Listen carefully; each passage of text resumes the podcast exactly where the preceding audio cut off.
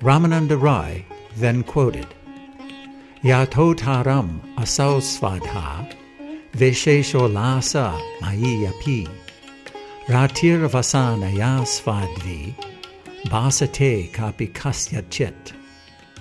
Increasing love is experienced in various tastes, one above another. But that love which has the highest taste in the gradual succession of desires manifests itself in the form of conjugal love. Purport by Srila Prabhupada. This verse is from Srila Rupa Goswami's Bhakti Rasamrita Sindhu 2 5 38, and it also appears in Adi Lila, chapter 4, verse 45. There is a gradual order of improvement in the transcendental mellows from the initial ones to the later ones. In each subsequent mellow, the qualities of the previous mellows are manifest, counting from two, then three, and up to the point of five complete qualities. As the qualities increase, so the taste also increases in each and every mellow. Therefore, the qualities found in Shantarasa, Dasyarasa, Sakhyarasa, and Vatsalyarasa are all manifest in the conjugal love, Madhurya Rasa.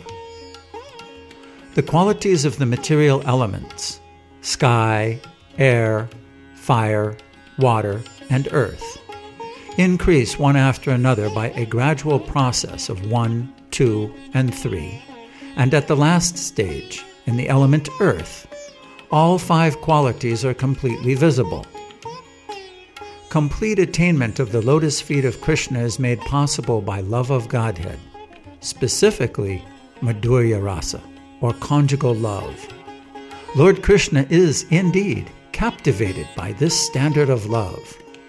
This is stated in the Srimad Bhagavatam. Purport by Srila Prabhupada.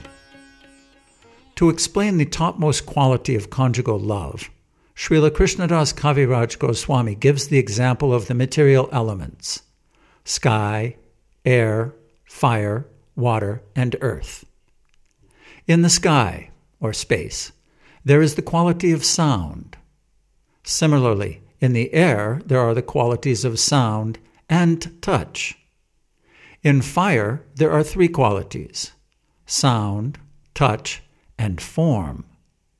In water, there are four qualities sound, touch, form, and taste. Finally, in earth, there are all five qualities sound, touch, form, taste, and also smell.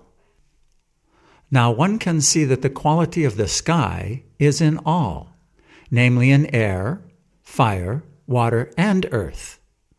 In the earth, we can find all the qualities of material nature. The same can be applied to the rasa known as Madhurya rasa, or conjugal love.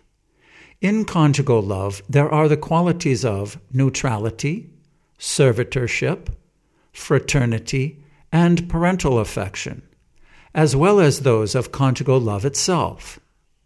The conclusion is that through conjugal love, the Lord is completely satisfied Conjugal love, Madhurya Rasa, is also known as Sringara Rasa. It is the conclusion of Srimad Bhagavatam that in the complete combination of loving service to the Lord, namely in conjugal love, the Supreme Lord fully agrees to be under the control of the devotee.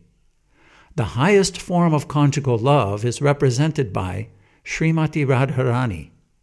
Therefore, in the pastimes of Radha and Krishna, we can see that Krishna is always subjugated by Srimati Radharani's influence.